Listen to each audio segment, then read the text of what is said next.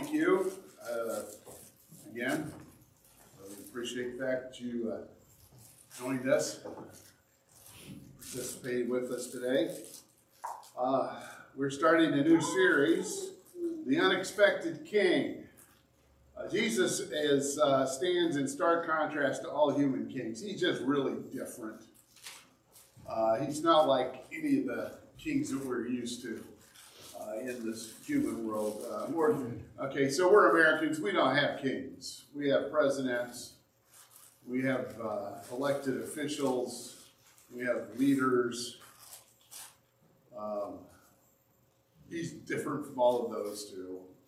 Um, but in particular, Jesus is different from kings. He born in poverty. We're about to remember that whole story as we uh, go into the Christmas season. Uh, he was raised in exile and secrecy. Uh, we'll remember that story as well.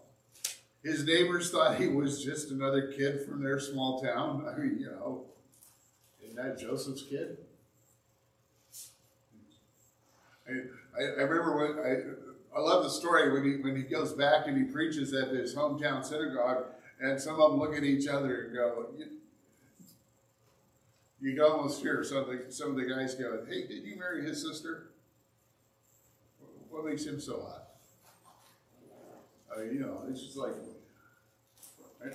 he's just family, right? You ever had anybody in your family? No, I don't answer that question. You might get yourself in trouble. We're going to discover the truth, though. We're going to discover the truth about the, our unexpected king as in the next few weeks. Uh, as he we look at how he stands out in complete contrast. As the King of Kings and Lord of Lords, he completely sets a, a different standard for what it means to be a king. Uh, and today we are uh, starting in John chapter 18. This is uh, Jesus in front of Pontius Pilate. Um, John chapter 18, and we're going to go into chapter 19. There, there, this is one of those times. Pontius Pilate is one of those people I wish I could go back in time and talk to. Like about six weeks after the crucifixion and resurrection of Jesus. I would just love to be able to sit down and go, So, Pilate, I'd like to ask you some questions. The other people I'd like to talk to are the people who wrote the Apostles' Creed. Think about this. Those of you, some of you grew up and memorized the, the Apostles' Creed, and, and we don't recite it every week, and so you, you may have to think about this a little bit. But there are only, besides Jesus, God the Father, and the Holy Spirit, there are only, but there are really only two human beings besides Jesus named in the Apostles' Creed. One is the Virgin Mary. Well, okay, that's pretty obvious. Why would you name? Why would you? Because he, Jesus was born of the Virgin Mary. That's the line from the Apostles' Creed. And then right after that, he suffered under Pontius Pilate. Two people named Mary, his mother, and Pontius Pilate. Somehow, Pontius Pilate ends up in the Apostles' Creed. Interesting. How does that happen? Um, interesting question. So as we go to John chapter 18, uh, Jesus has been arrested. Judas has betrayed him. He's been arrested. The first round of uh, kangaroo court has happened. He's been taken to the high priest's home. Uh, they've mocked him. They've beaten him. They've, uh, they've roughed him up a little bit. It, it's just beginning. The, the, the mistreatment and abuse of Jesus is just beginning. Um, yeah, but they know they can't go any further than what they are going because it, it's illegal for them to kill him.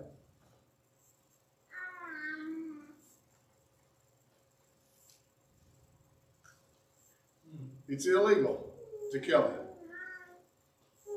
That's what they're worried about. These are good church people. Oh, I'm sorry. And some of us are going to be going, oh, wait a minute, they're not church people, they're synagogue people. Okay. These are good religious folks who don't want to do anything illegal. So they took Jesus from Caiaphas's house, the, the, the high priest, to the governor's headquarters. It was by this time early in the morning. He'd been arrested in the garden in the middle of the night, and they but they did not enter. They did not go into the governor's headquarters themselves. These Jewish leaders did not because, well, that would make them unclean for the Passover, and then they couldn't celebrate the Passover. If you think you're hearing sarcasm in my voice, you are. I just, for those of you who are not sure, when I'm being sarcastic, this is sarcasm. Because we're trying to kill somebody legally without messing ourselves up spiritually.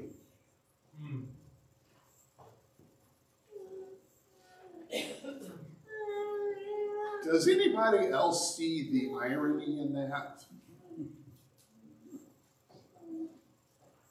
Dear, dear, I like to call that moral dementia. It's where we, we are, are we, where we're, we're so far gone morally, our brains don't work right. So they, they would not go into the Gentile building where the governor was because that would defile them for the Passover, but it was okay to try to figure out a way to kill this guy, mm-hmm. kill Jesus. It's okay. So Pilate comes out to them. What a nice guy. Probably figured I don't want to start a riot. So he comes out to the mob and so what you, what's the charge against this guy? And they said, oh, well, if he wasn't a criminal, we wouldn't have brought him. Uh-huh. Uh, he said, okay, so you take him and judge him. He's a criminal. You take care of it. And they said, well, we would like to, but it's illegal for us to kill him. Oh, I see. Uh, it's not legal for us to put anyone to death. And so that John adds a little comment here in, in chapter 18. He says, This is done so Jesus' words would be fulfilled about how he was going to die. He had already told people he was going to be crucified. That's the Romans way. So, John chapter 18, verse 33 uh, Pilate enters the headquarters again and summons Jesus and asks him, Are you the king of the Jews?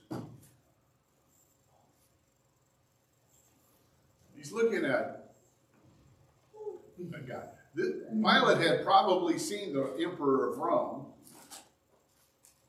He knows what royalty looks like. He's looking at Jesus, who's a blue collar guy, a carpenter turned rabbi who lived off the land for three years. Are you the king of the Jews? And Jesus says to him, Do you, do you ask this on your own, or did others tell you about me? Pilate replied, I am not a Jew, am I? Your own nation and the chief priest have handed you over to me. What have you done? Jesus answered, My kingdom is not from this world. If my kingdom was from this world, my followers would be fighting to keep me from being handed over to the Jews. But as it is, my kingdom is not from here. Pilate asked, So you are a king? Jesus answered, You say that I am a king. For this I was born, and for this I came into the world to testify to the truth. I'm going to pause here for a minute because this it doesn't matter what English translation you read, this whole response of Jesus is confusing. Because he wasn't speaking English when he spoke to Pilate. And that was a kind of a way of saying things in, they were probably speaking each other in Greek, the Greek of that time. And they were probably, there was a way of saying something that was like saying, yes, but there's more. So Jesus is saying, You say that I'm a king. Yes. Almost like an infomercial. But wait, there's more. Yes, I'm a king, but that's not all of it. Yes, I'm a king, but I came to do more than that. I came to testify to the truth. And everybody, he goes on to say, everyone who belongs to the truth listens to my voice. And Pilate asked him, looking into the very face of the one who not very long ago had told his disciples, I am the way, the truth, and the life. Looking into the face of the truth says what is truth.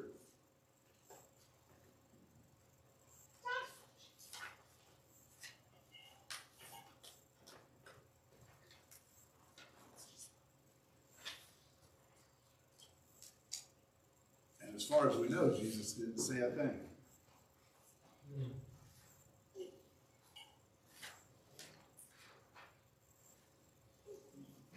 After he said this, Pilate went out to the Jews again and told them, I find no case against him.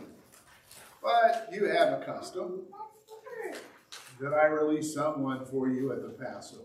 Do you want me to release for you the king of the Jews? They shouted in reply, Not this man, but Barabbas. Now, John tells us Barabbas was a bandit Some translations say insurrectionist, rebel, terrorist. I guess it all depends on whose side you're on. To Rome, he was a terrorist and insurrectionist and rebel. To the uh, Jewish people, he was Robin Hood. Give us Robin Hood. You can keep the king.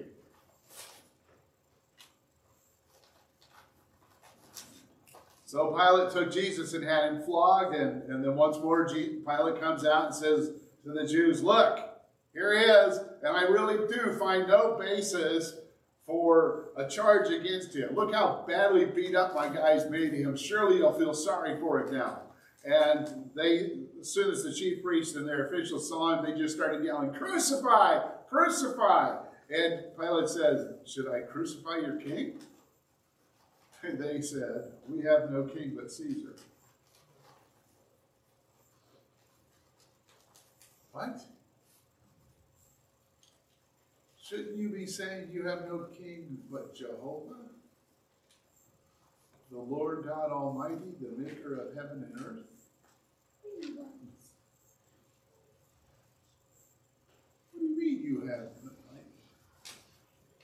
We have no king but Caesar. And finally, despite his better judgment, despite the fact that he knew he could not find any reason to do it, Pilate turned Jesus over to them to be crucified.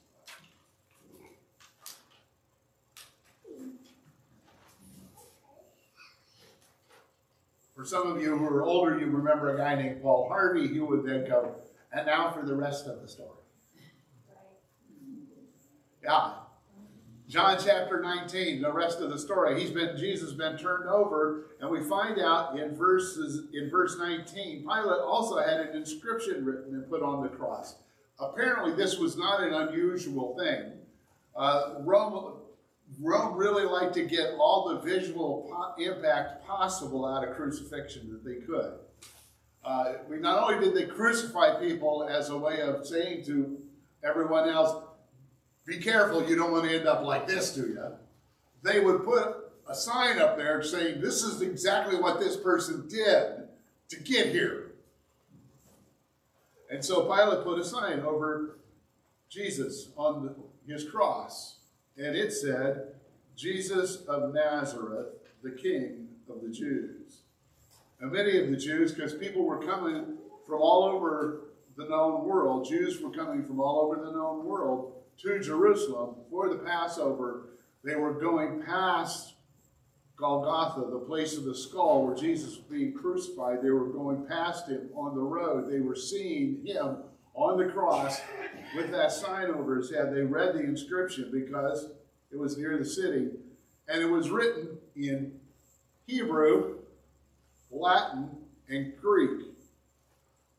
Pilate was making sure everybody who could read could see the sign and know what it said. It was in Hebrew. All the Jewish people who could read read Hebrew. So, regardless of where they came from in the world, all the Jewish people could read Hebrew. It was written in Latin because that was the language of the Roman Empire, the Roman government. So everybody who was a part of Rome's government could read that sign. It was also written in Greek. Greek was in that in Roman Empire in the first century, it was the equivalent of English in our world. Just about anywhere you go in the world, you will find somebody who can speak some kind of English. You may not understand what they're saying. And there are places in the United States where I've gone where I can't understand the English they're speaking. So I'm not just saying this about people in other parts of the world. Yeah, depending on the dialect of English in this country, I've had people repeat themselves multiple times in, uh, well, let's just say it wasn't in Michigan. I did not understand what they were saying. Uh, and you also know when the person calls from another country to ask you about your car's warranty. right? But Greek was the language everybody spoke for, for, for business in the Roman Empire. So Pilate made sure anybody who could read could know why Jesus was on the cross. And his comment was, Jesus of Nazareth, King of the Jews.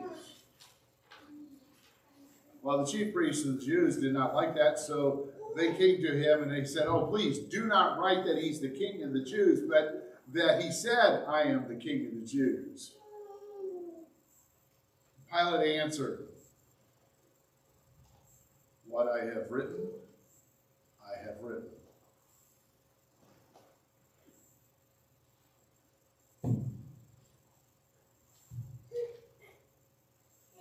I got to be th- thinking about that. So Pilate says, Jesus of Nazareth, the King of the Jews. What I have written, I have written. Now I'm going to say something. Now this is just an idea that I that came up with, and I'm not really, you know, it's not one of those things that I would fight and die for, but it's an interesting thought that perhaps Pilate was like whether he really grasped the whole concept of what it really meant for him personally or not, was the first one to write the gospel down for everybody to understand it. I know some of you are going, what do you mean? So here we go. In John chapter 1, Nathaniel. In every one of the Gospels, Matthew, Mark, Luke, and John, in the first chapter, Jesus is referred to as the King. Listen, Nathaniel meets Jesus Jesus says to him, I saw you when you were still under the tree. And Nathanael says to him, Rabbi, you are the Son of God, you are the King of Israel. John chapter 1, verse 49. Gabriel talking to Mary. You're going to bear a son. He will be great and will be called the Son of the Most High. The Lord will give him the throne of his father David and he will reign over the house of Jacob forever. His kingdom will never end. Luke chapter 1, verse 32. Matthew chapter 1, verse 1. This is the record of the genealogy of Jesus Christ, Jesus the Messiah, the son of David. By the way, just I did, all the Jewish people who were reading Matthew understood who the son of David was, but I wanted to put him after Gabriel's message just in case we Gentiles didn't get it. The son of David's going to sit on the throne of David. He's the king. Matthew 1 1, the very first verse. Let me tell you about this guy. And then in Mark chapter 1, Mark says this is the beginning of the gospel of Jesus Christ, the Son of God. After John was put in prison, Jesus went into Galilee proclaiming the good news, proclaiming the gospel of God. The time has come, the kingdom of God is near. Repent and believe the good news. Jesus comes proclaiming, I'm the king, I have brought the kingdom.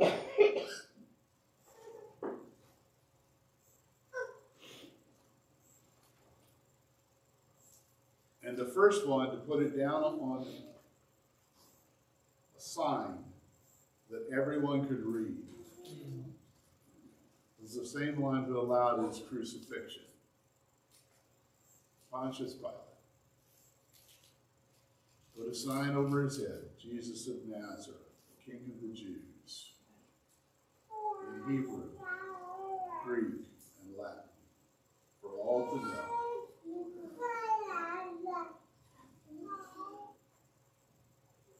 That's the statement that changed the course of history for our world. The King of Kings came. Somehow, I do not understand, and I'm pretty sure, just from as far as we can tell, Pilate never really got it. There's no history or record of him uh, ever being a Jesus follower or but there was something about Jesus that made him know he's not an ordinary guy. Jesus' kingship showed up even in his most vulnerable moments, even when he was there standing before Pilate, and Pilate says to him, Don't you realize I have the power to release you or to crucify you? And Jesus says, Well, you really have no power except what's been given to you from above.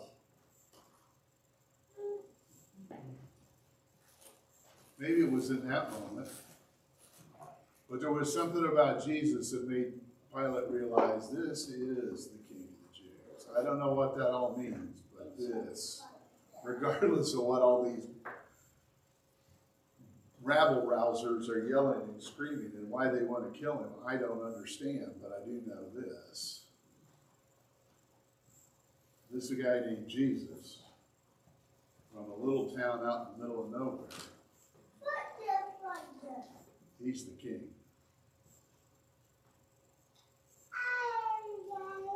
And that's changed everything, ladies and gentlemen. That's why our world was created for us, each and all, to individually and collectively to recognize that Jesus is the King. There may be times when it doesn't look like it to me, it doesn't look like it to you. Is king.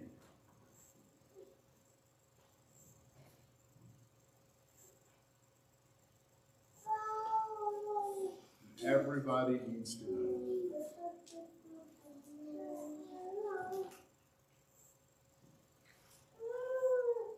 So, I'm going to be praying a prayer that God will open my eyes this week. This is going to be an interesting week with the holidays going on and who knows what else. But I want to ask that the Holy Spirit and Jesus will make me aware of someone that God wants me to help them become more, uh, help them to become aware of His love for them and who Jesus is. So I want to invite you to pray along with me as I pray.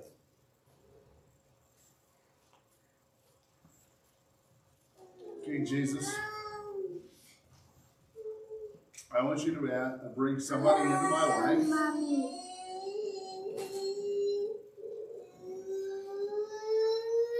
Or, or bring someone I already know to my mind.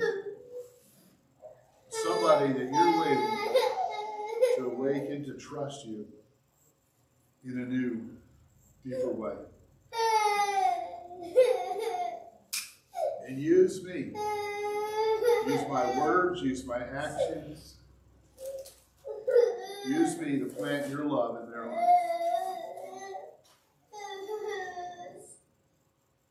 Come, Holy Spirit. Open my ears to hear and my eyes to see who you want me to notice in this week. Pray this in your name, Jesus.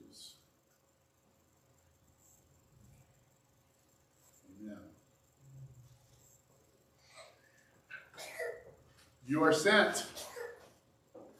Go with Jesus.